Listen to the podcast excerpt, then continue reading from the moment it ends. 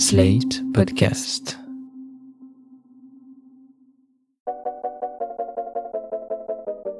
Bonjour et bienvenue dans Poire et Cahouette, le podcast de Slate.fr dédié à l'actualité des idées.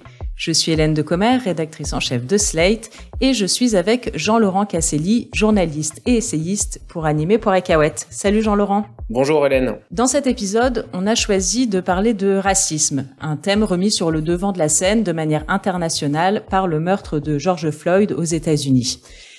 Et comme Jean-Laurent et moi sommes tous les deux blancs de peau, et aussi et surtout parce que c'est un prisme qui nous intéresse, on va se pencher sur la façon dont les blancs appréhendent ce sujet du racisme.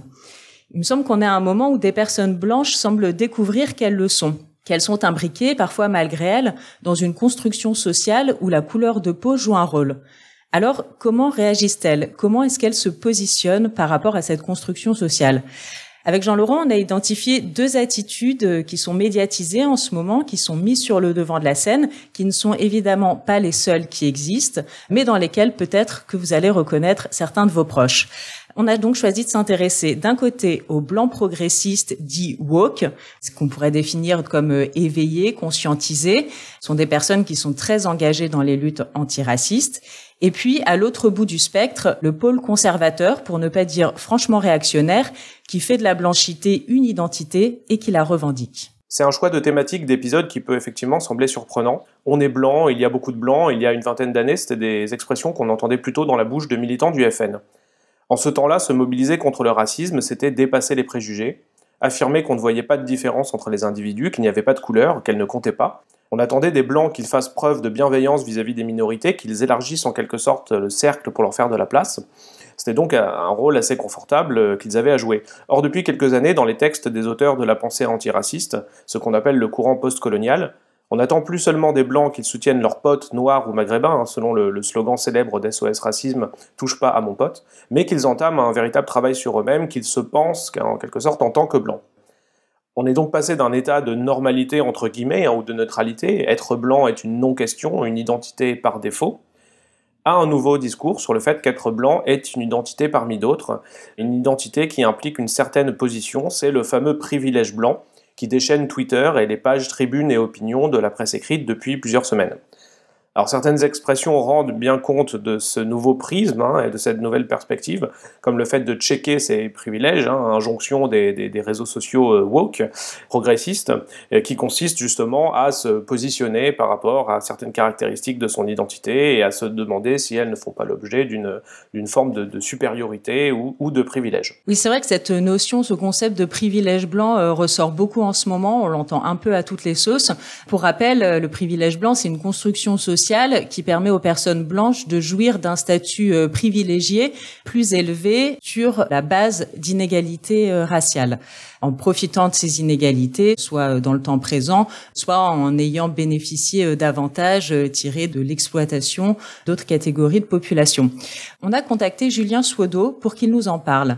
Julien Suodo, c'est un enseignant aux États-Unis. Il enseigne la civilisation et la langue française en Pennsylvanie, dans une université, Bryn Mawr College, qui est, euh, nous a-t-il dit, très en pointe dans les luttes euh, progressistes. Il est par ailleurs romancier. Son dernier livre, Le sang noir des hommes, porte sur le viol colonial. Et il écrit aussi pour Slate. On l'écoute. J'ai entendu euh, il y a pas longtemps à la radio une éditorialiste qui disait ah ben voilà en fait le privilège blanc c'est ça je pensais être antiraciste toute ma vie j'ai pensé être antiraciste et en fait, j'étais raciste sans le savoir. C'est un petit peu plus compliqué que ça, et ça, c'est réellement un stéréotype. La réflexion sur le privilègement, en tout cas la manière dont moi je, je, je le conçois, ça n'est pas je suis raciste ou être raciste, c'est avoir le racisme, au sens d'en être dépositaire, par mon ignorance de l'histoire, et en particulier de l'histoire coloniale et de l'histoire de la traite transatlantique et de l'histoire de l'esclavage. Il y a toute une sédimentation qui est euh, à la fois euh, politique, historique, économique, mais également culturelle, puisque la représentation euh, des, corps noirs en Occident, enfin c'est l'objet de toute une iconographie raciste qui est multiséculaire.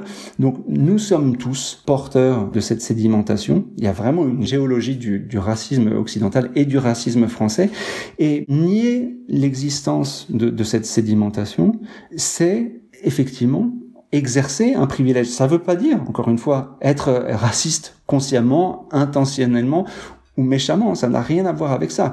C'est être porteur de ces stéréotypes et continuer à les diffuser par mon ignorance. Donc on le voit, alors que le concept de privilège blanc a été pendant longtemps mobilisé plutôt par euh, les cercles militants ou les universitaires, il est aujourd'hui beaucoup plus largement utilisé, parfois à tort et à travers, comme on vient de le voir, et on l'entend aussi euh, dans la bouche ou euh, sous le, clavier d'instagrammeuses, par exemple, d'instagrammeuses blanches, fitness, feel good, qui ne sont pas du tout dans ces sphères-là, mais qui commencent à s'interroger. Je n'ai pas d'amis noirs dans mon entourage, comment ça se fait? Est-ce que je jouis d'un privilège? Voilà, donc on, voit vraiment que ces notions essaiment particulièrement dans la jeune génération. Et à ce propos, si ça vous intéresse d'en savoir un petit peu plus, je vous recommande la lecture de La mécanique raciste, un livre de Pierre euh, Thévagnan, un essayiste et prof de philo. Il est sorti euh, il y a assez longtemps, en 2008, mais il vient de reparaître euh, aux éditions La Découverte avec une, une nouvelle postface et il revient sur, sur tous ces concepts-là. Si vous voulez une une initiation euh, théorique euh, à la fois euh, simple et, consistante. C'est un livre que, que je vous recommande. Oui, Hélène, tu as parlé des Instagrammeuses woke. C'est vrai que ce nouveau vocabulaire hein, anglo-saxon, il est très générationnel. dire c'est très blanc, par exemple, c'est imposé en quelques années dans les médias progressistes. Hein. c'est assez nouveau. Et il faut bien reconnaître qu'on a changé les règles du jeu en cours de match. Hein. Les baby-boomers qui ont grandi avec l'idée qu'il n'y avait pas de couleur, pas de race, peuvent être dépassés par ce nouveau cadre d'analyse dans lequel on parle de blanc, de racisé. Donc dans lequel on met en fait plutôt l'accent sur les, sur les caractéristiques des, des, des individus. Par exemple, c'est ce qui illustre bien la notion de privilège, hein, qui peut être intéressante conceptuellement. On peut se demander s'il n'y a pas une maladresse ou une provocation euh, à parler de privilège en France, puisqu'on sait que ça renvoie historiquement à la Révolution française, et donc à, l'abolition de ces fameux privilèges. Euh, on peut se demander si, dans ce contexte-là, euh, très différent de, de, celui des États-Unis, le terme va prendre dans le vocabulaire courant, au-delà des cercles justement militants et conscientisés.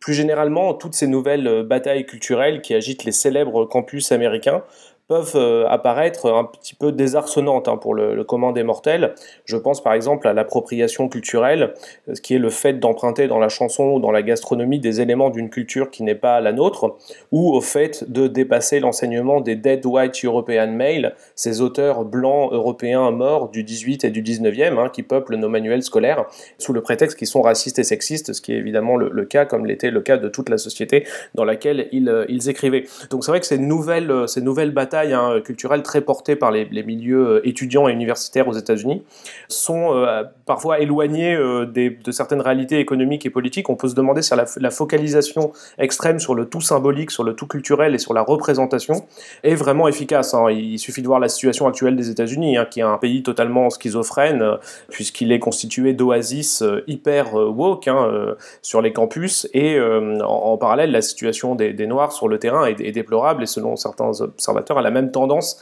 à empirer. On peut donc se demander si ce nouveau militantisme n'a pas aussi pour, pour objectif de flatter l'ego de ses promoteurs. Oui, on voit dans une certaine attitude woke des comportements qui euh, parfois vont trop loin ou en tout cas euh, qui semblent ne pas faire avancer grand-chose, euh, hormis un espèce de concours de points de bonne conduite entre blancs éveillés à qui sera plus woke que woke. Des attitudes qui peuvent mettre mal à l'aise et mettre mal à l'aise en premier lieu les personnes concernées, les racisés. On a par exemple cet article de Jezebel, Je ne sais pas quoi faire des gentils blancs, signé Britt Bennett, qui est sorti en 2014 mais qui redevient viral ces derniers temps.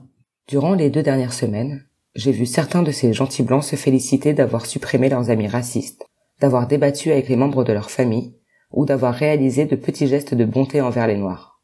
Parfois, je pense que je préfère le discours raciste à ce type d'autovalorisation. Parfois, j'ai l'impression que les gentils blancs s'attendent à être récompensés pour leur moralité. Nous ne sommes pas comme les autres blancs. Vous voyez à quel point nous sommes éclairés et ouverts, à quel point nous sommes bons, et si cette attitude woke s'est autant répandue, c'est aussi parce que la pop culture a joué un rôle important dans tout ça. Et à cet égard, on ne peut pas ne pas parler de Netflix. Alors oui, Netflix, depuis plusieurs années, est devenu un véritable relais culturel du mouvement Black Lives Matter. On peut citer plusieurs productions remarquées en lien explicite avec les questions des relations entre noirs et blancs aux États-Unis. Par exemple, la série Dear White People, dans laquelle une étudiante noire anime une émission à la radio du campus sur lequel elle étudie pour expliquer aux Blancs les paroles et les actes qui la mettent mal à l'aise. Citons également Dans leur regard, mini-série Netflix, réalisée par Ava DuVernay sur l'histoire des cinq de Central Park, cinq jeunes adolescents noirs qui ont été accusés à tort du viol et de l'agression d'une joggeuse en 1989. C'est un fait divers très retentissant dans lequel Donald Trump, à l'époque, avait appelé dans la presse new-yorkaise au rétablissement de la peine de mort. Autre production qui n'est pas de Netflix, mais qui s'intègre dans ce courant, la version 2019 de la série culte La quatrième dimension, qui a fait l'objet d'une dizaine de nouveaux épisodes et qui est en fait bourré de thématiques woke euh, progressistes.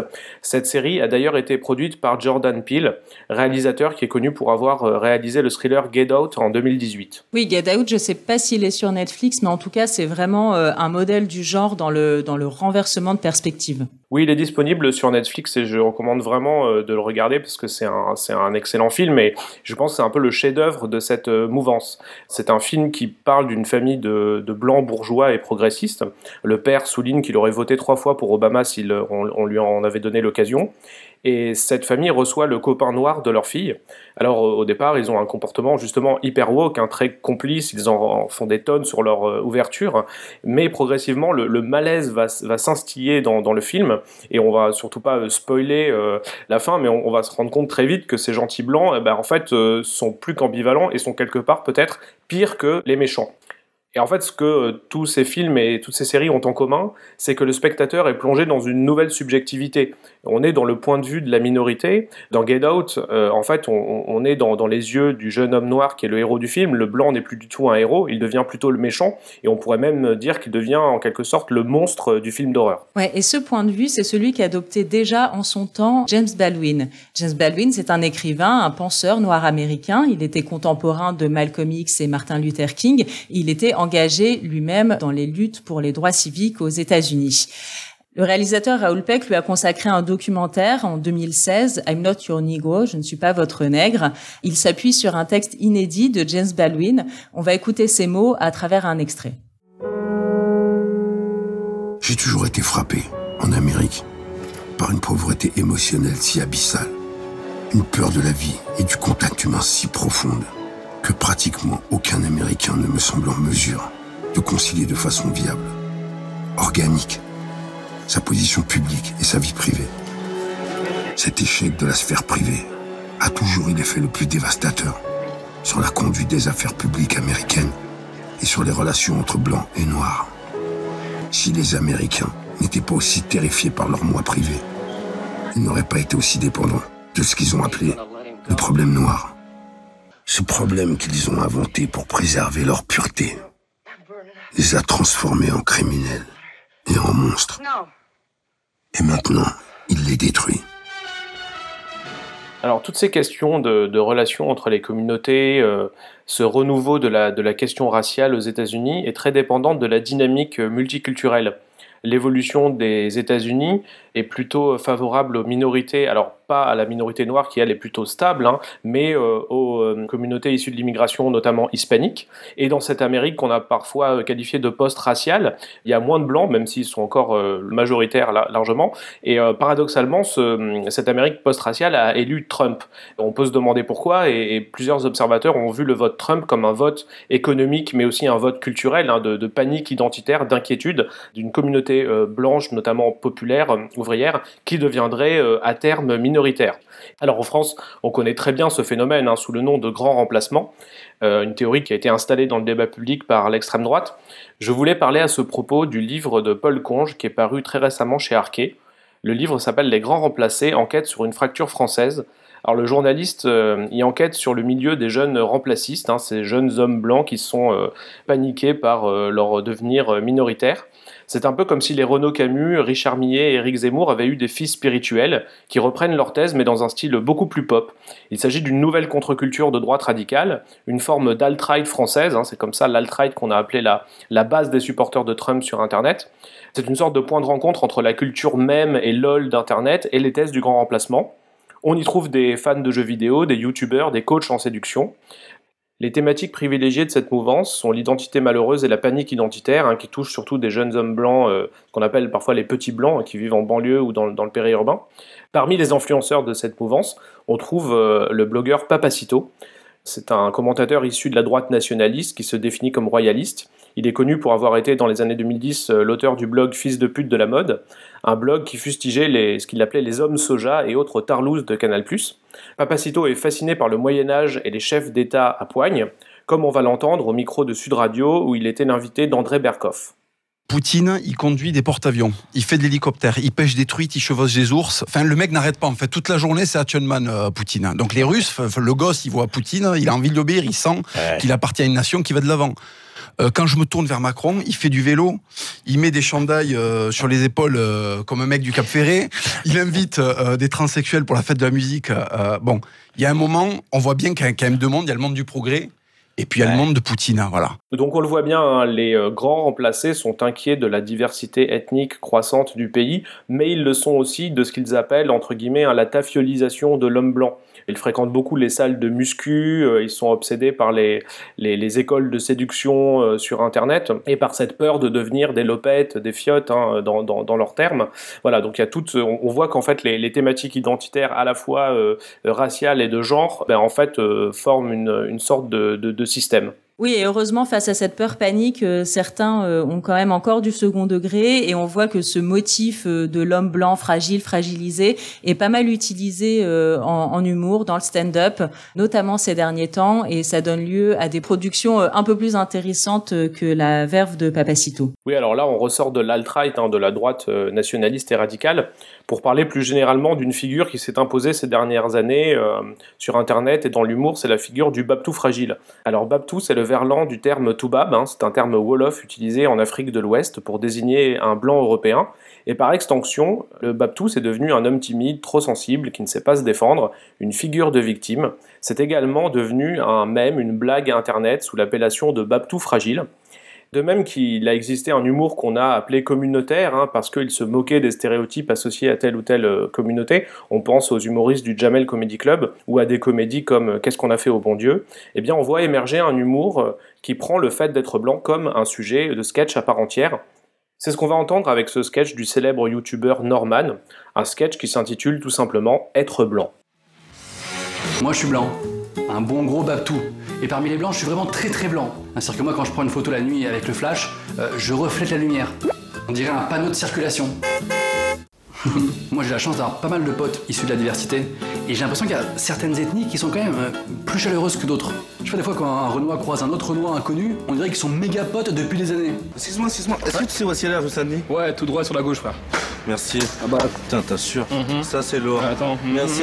Alors que quand un blanc croise un autre blanc inconnu, euh, c'est pas pareil. Bonjour. Bonjour. Tu vas bien? Ah, On se tutoie direct, carrément. Bah attends, on est voisins depuis deux ans, on peut quand même se tutoyer. S'il vous plaît, agression au troisième, s'il vous plaît. Attends, s'il vous plaît, monsieur, s'il vous plaît, il, est très agressif, s'il vous plaît, dépêchez-vous. Mais bon voilà, je suis blanc, très blanc. Et alors c'est comme ça, rien ni personne pourra m'empêcher de kiffer la vie, même pas les coups de soleil. Voilà, on vient d'écouter euh, Norman. On aurait pu aussi vous passer euh, un sketch de Paul Mirabel euh, du Jamel Comedy Club. Je me suis fait raqueter, qui est un peu dans le même style, où voilà cette figure de, l'homme blanc frêle est mise en scène pour pour devenir un, un motif comique. Et ça, c'est des choses qu'on voyait pas du tout avant. Et c'est comme ça aussi qu'on se rend compte que être blanc n'est plus un impensé comme ça l'était avant, puisque ça a infusé à ce point-là dans la culture populaire et dans les esprits de tout le monde. Et c'est la fin de ce poire et que vous pouvez retrouver sur slate.fr ou sur votre application de podcast préférée. Si vous avez aimé poire et n'hésitez pas à vous abonner, à nous mettre 5 étoiles et à en parler autour de vous.